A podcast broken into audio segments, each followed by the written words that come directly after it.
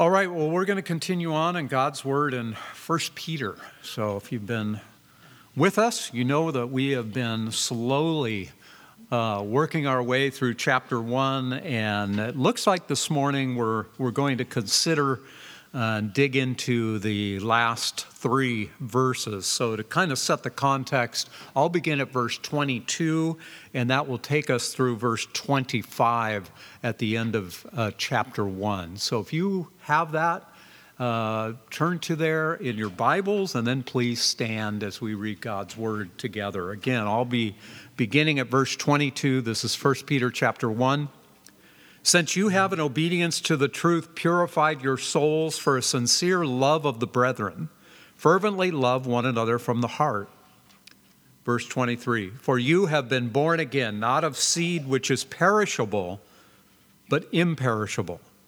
That is, through the living and abiding Word of God. Verse 24, a quote from Isaiah uh, 40, verses 6 through 8 love this verse. For all flesh is like grass, and all its glory like the flower of grass. The grass withers, and the flower falls off, but the word of the Lord abides forever. And this is the word which was preached to you. You may be seated. Father in heaven, we we ask now on this beautiful day that you've given us, Lord, that you would help us to consider carefully what your word says in 1 Peter. We pray that your Holy Spirit would work in our hearts right now, Lord, and take this word, your, as it says right here in the text, your living and abiding word, and that it would speak to our hearts, that it would bring conviction, that we wouldn't leave this room without being encouraged by you, challenged by you, and taught by you. We pray together in the name of your Son, the Lord Jesus Christ. Amen. 42 years ago to this day, to this day, October 8th, my life was somewhat floundering. I, I remember it so well. I, I was working two jobs, neither of which had any future promise. And I was trying to cram enough college courses at the time into each semester or term so that I could graduate in the next year and a half. I had set my sights the past three, four, five years on a, on a career in the advertising world. It was exciting, it was, it was creative, it was fast paced. But there were doubts beginning to chip away at what had been a very consistent optimism and confidence. I wasn't sure why or, or where those doubts were coming from, but, but the whole Southern California, where I lived at the time, the, the fame and fortune track began to lose its tug on me, began to bother me. A group of buddies called me up and invited me out to dinner, a new place, they said, called El Paso Cantina right across the street from my college. My immediate reaction was no, no way, not tonight. Don't want to go. They persisted. Come on, come on, you got to go. It's a brand new place. We've heard good things about it. I just don't want to. I don't know why, I just don't want to. Guys, I'm just getting kind of burned out on this going out to restaurants so often and, and restaurants dot, dot, dot, bars, cantinas in this case. You guys just go. You guys just go and, and have a good time. I was tired. I was worn out. I was burnt out. But they persisted.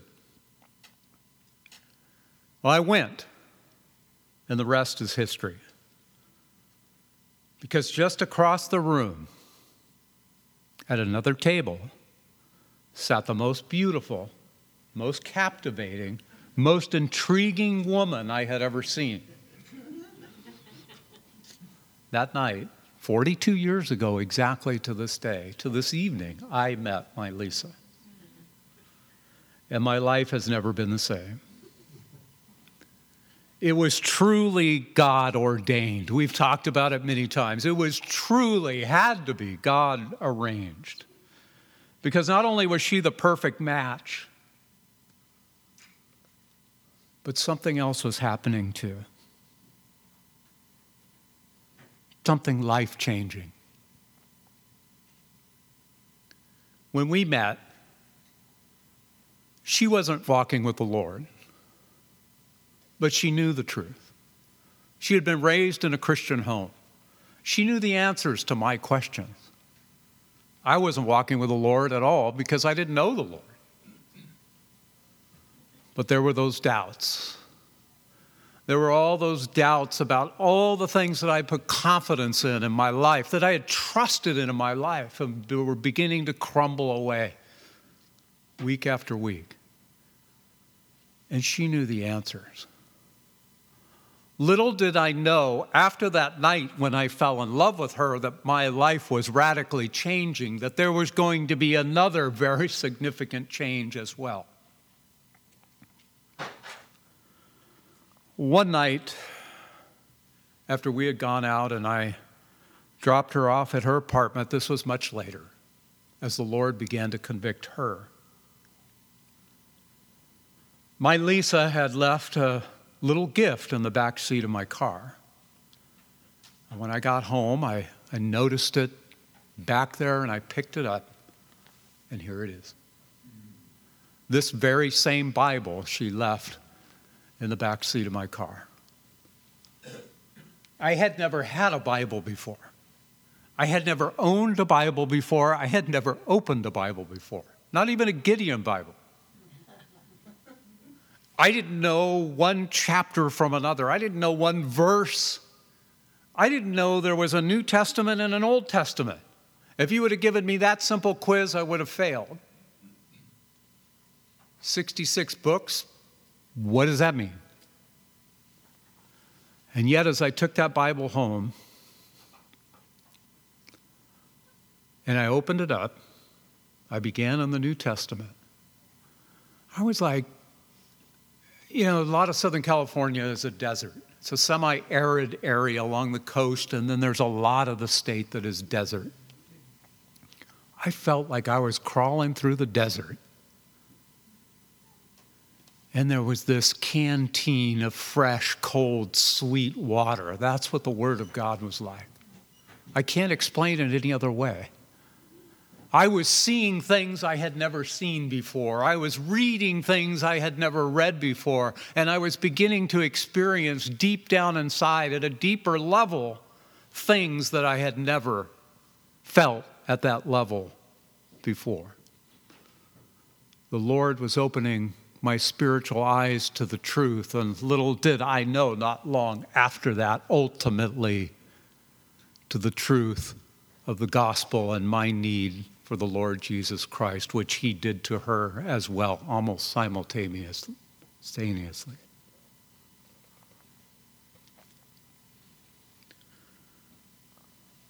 To this day, 42 years later, I am standing here on the rock solid truth and will never flinch that there is nothing like the Word of God.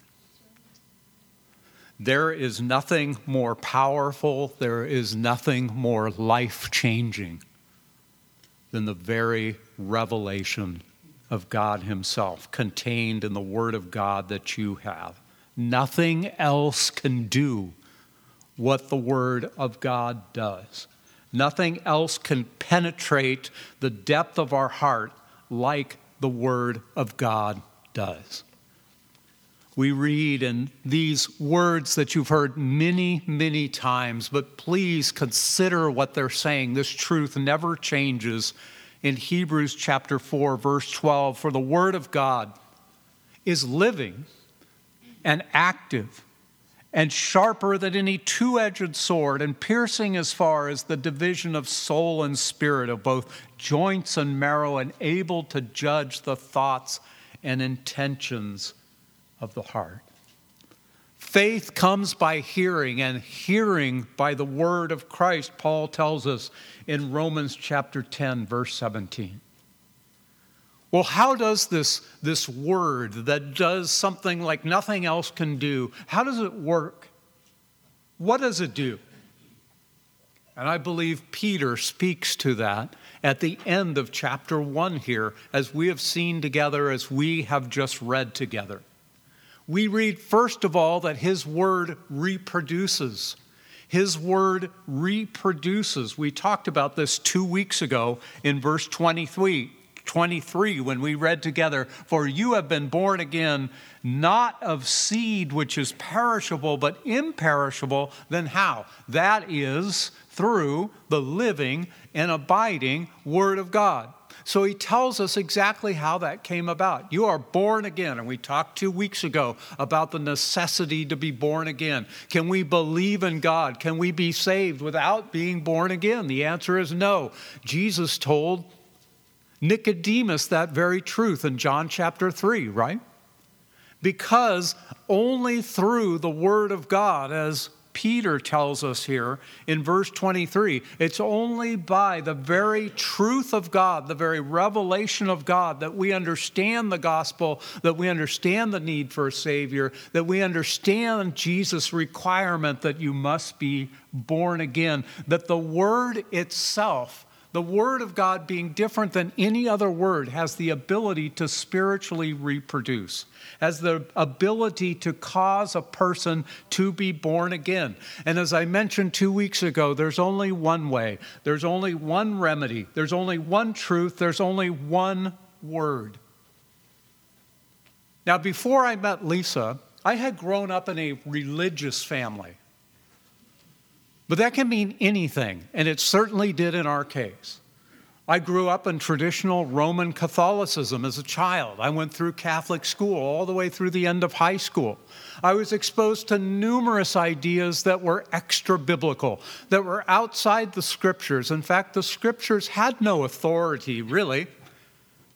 If you do a study of Roman Catholicism, you find out that there are a list of, of authorities. Scriptures, number three. You have church dogma and you have papal decrees at the top. So there was just a whole mixed bag of things that I was exposed to. In the process of being very disillusioned with all of that, there was a spiritual vacuum in my life as a teenager. My mother stepped in and said, I'd like you to read this book on transcendental meditation. I gobbled it up. I'd like you to read Jonathan Livingston Seagull. I gobbled it up. I'd like to have you listen to some tapes and some speakers from the Unity School of Christianity. I gobbled it up. And on and on it went, combined with all the crazy paganistic philosophies of fame and fortune so rooted in Southern California.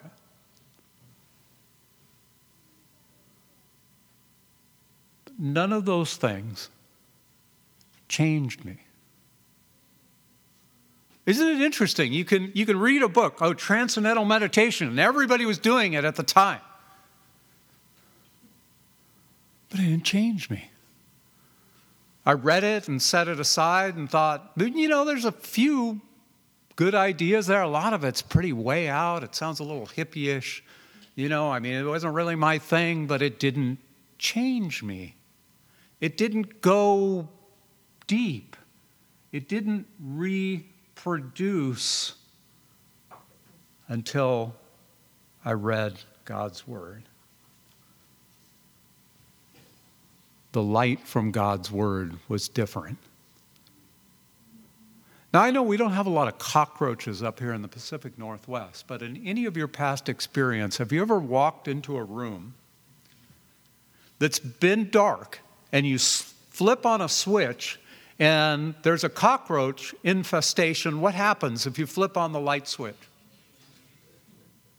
Yeah, I used to work for pest control companies for a while in my, in my past. I sold chemicals, but I would go out, in order to be the good salesman, I would go out on trips in the middle of the night with pest control guys with cockroach, cockroach infestations in restaurants. We would open them up, flip on the lights, thousands of cockroaches would suddenly take off and you couldn't catch them. I mean, they were gone. They, were, they went into all their little nooks and crannies and everything, and they were gone. That's what it is with the Word of God. Psalm 119, 105 says, Your Word is a lamp to my feet and a light to my path. And what happens when the light of the Word of God comes? All that transcendental meditation, all that other garbage is gone. It doesn't mean anything. It has no value. It's absolutely worthless, garbage, false lies. All of that dissipates in a second with the bright light of God's Word. And that's what I found in my experience. Only God's Word could do that. None of those other things. You don't pull out a, a book from the Unity School of Christianity and suddenly all the evil dissipates, all the false truths dissipates. Only God's Word can do that. It alone has that power. Secondly, Peter tells us that his word, and I would say this would be alone, so these are all exclusively God's word. His word remains. His word remains. So, first of all, it reproduces. Secondly, it remains. Two words are key here in verse 24 living we also find that in verse 23, and abiding. And we find that in two forms in verses 23 and 24 abiding and abides. Both seem to express somewhat the same idea that this is it. God's word lasts while everything else fades away. God's word alone has staying power, it remains. It's always the same. Now, with that in mind, we could also say then God's word never needs a revision. God's word never needs an update. There's no fall 2023 makeover. There's no re- new research finds necessitated changes. There's no additional just found new revelation. Go back to Psalm 119 again, verse 89 says this very important truth. Never forget it. I have this highlighted in my Bible. I've come back to it dozens and dozens of times. David says this about the Word of God Forever, O Lord, your Word is settled in heaven. Forever, O Lord, your Word is settled, or literally stands firm in heaven. What does that mean? God's word remains. It's in heaven. It's, it's forever. It's rooted in eternity. It never changes. Everything else, he tells us in the quote from Isaiah, everything else will fade away. Everything else will be gone. Everything else is in the, in the process of erosion, but not the Word of God it is settled in heaven. Now, with that in mind, what other word, what other counsel, what other opinion, advice, which we have no shortage of in this age of social media, can say that? What other word lasts and remains? What other word is settled in eternity? When you can go back to it and it never changes, when you can, you can build your whole life on it and have complete and total 100% confidence that it's true. What else is like that? I mean, think about how many times you, you have invested your, your life in something and then the opinion has shifted.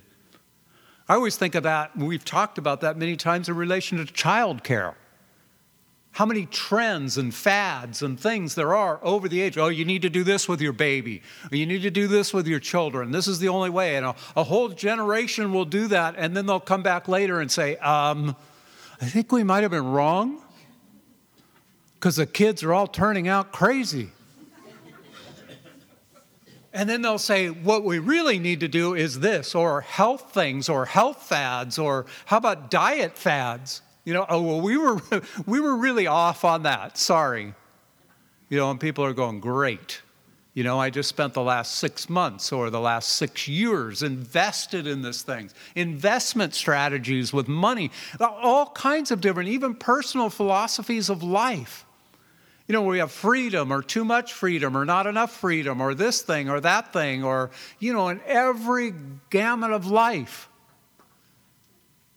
Advice changes over the years, doesn't it? I mean, go back and read a hundred years ago what, what was popular in culture, what was acceptable, what was common advice, and you're going to scratch your head and say, What? It's totally different. But the Word of God remains, it doesn't change. How many of you go to the grocery store? We're going to have some confession time here. and you're in the dairy section and you kind of look around, you start looking at the uh, dates on the milk and the eggs and the butter, right? And they, they've done the, gone through the process where they've pushed everything up to the front because they want to get rid of the soonest item to expire. And you're like, you put the one in the back and you're going all the way to the very back one so you get the freshest, right? Why not? You're paying the same amount for it, it's there. So we're very aware of we want to get the freshest item. We don't want to buy the thing that expired last week. God's word has no expiration date. Isn't that thrilling? It never changes.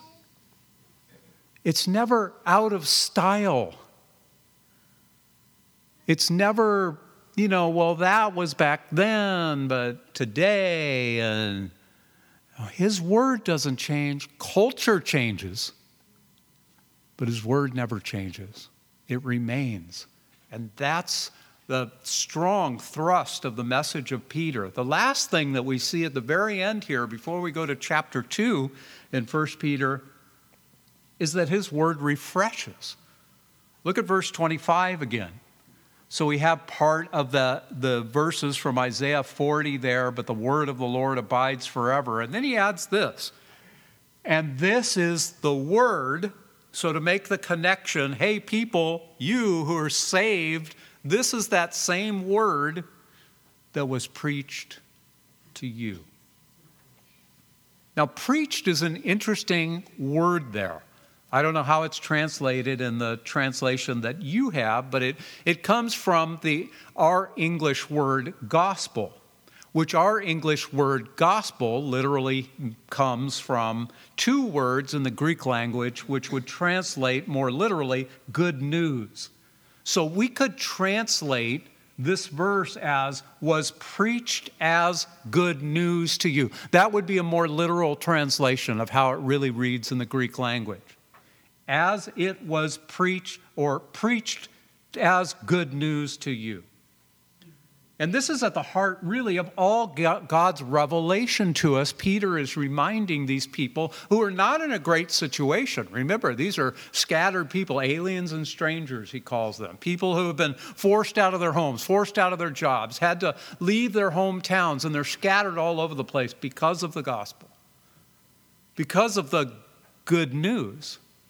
And Peter's reminding them this is the good news that was preached to you. A life built on the Word of God is always a life built on good news. Do we get this? Who doesn't want good news? But this is unlike any other good news offered to us. Most good news is dependent on what? Favorable circumstances, which are subject to change. They may not last, they're fragile, they're, we could be misled, misinformed. I mean, I think back to what I was doing a year ago when I was going through this whole situation with my dad, who was in a hospital for four plus months. And I wasn't here a lot of that time. I was going back and forth to LA, and my brother was caring for him every day. And we were in constant communication on a daily basis, multiple times a day. Why? Because the situation was changing every single day. My brother would call me, or I was down at the hospital, and the doctor would say, Good news. This is improving, or this is happening, or there's a potential that he'll get out of this, or maybe he'll be able to come home, and so on and so forth. Next day, bad news. The good news isn't good news anymore because this happened and Then the next day, good news. This is improved. The vitals are, are showing improvement. Next day, the vitals are bad, bad news. You've been through situations like that. Circumstances, we just can't count on them. We don't know what's going to happen. Good news today can be bad news tomorrow. Good news this morning could be bad news tonight. But the good news that was preached to you is always good news. And Peter is reminding these, these beat up people, these people that are under tremendous pressure and trials, he's saying the good news is still the good news. The living hope that you have is always a living hope. God's truth doesn't change because of your circumstances. And that's what the Word of God does. As I began to devour the Word of God, after my Lisa gave me that wonderful Bible in the back seat of my car, it began to resonate with me that what I was reading was something solid, that no matter what was happening in my life, no matter what questions I had in my life, it was always the same. And that's what began to give joy to my heart because I'd never read anything like that. All of that garbage that I'd been exposed to was always changing. Some of those things that were popular and faddish and celebrities were embracing, you could find in the bargain bin a year later. But not the Word of God. You ever find a Bible in the bargain bin? I mean, oh, we don't sell many of those anymore. You know, that's, that's outdated. That was, you know, that was a bestseller last year, but the Bible is always the best selling book in the world. Did you know that? Always. All this other junk that's out there that's in the top 10, and you know, it always changes all the time, the bookseller lists, and you know, I love to read. Bible's always number one. They don't put it on that list because there's so many different publishers and they don't really like to admit that anyway. You know, the Bible's outselling, you know, John Grisham, come on. Wow. What does it mean? but I want to encourage you this morning I want to read to you just a little something. This is a this is a quote from Charles Swindoll. I don't know how many of you know who he is, but Charles Swindoll's church is where Lisa and I got married. I was saved in Charles Swindoll's church. That's when I first heard the Word of God preached expositorily, verse by verse. And I've shared this with many of you. It was through interestingly enough, the book of Ecclesiastes. Some of you know, where is that? In the Old Testament that I came to know the Lord Jesus Christ. He says this, and take these words seriously. It's just a little devotional uh, in a nutshell here, but he says, when you meet with God, you open your Bible. Don't rely on your memory, rely on those printed pages. Start at the beginning of a book of the Bible and you work your way through it slowly and systematically. You read it aloud. You read it thoughtfully. You listen to what your lips say. And you ask Him to make what you hear come alive in your life and block everything else out. You pray God's word. You personalize God's word. You sing God's word. You make it a part of your conscious thought and forget everything else as you give that time only to Him and His word. Let's pray. Father in heaven, I just thank you for your living and abiding word that never changes, that never leaves, that never goes away. It has the ability, like nothing else on this planet, along with your Holy Spirit, to change us, to save us, and to change us in amazing ways. May we make it a priority in our lives without negotiation. We pray in Jesus' name. Amen.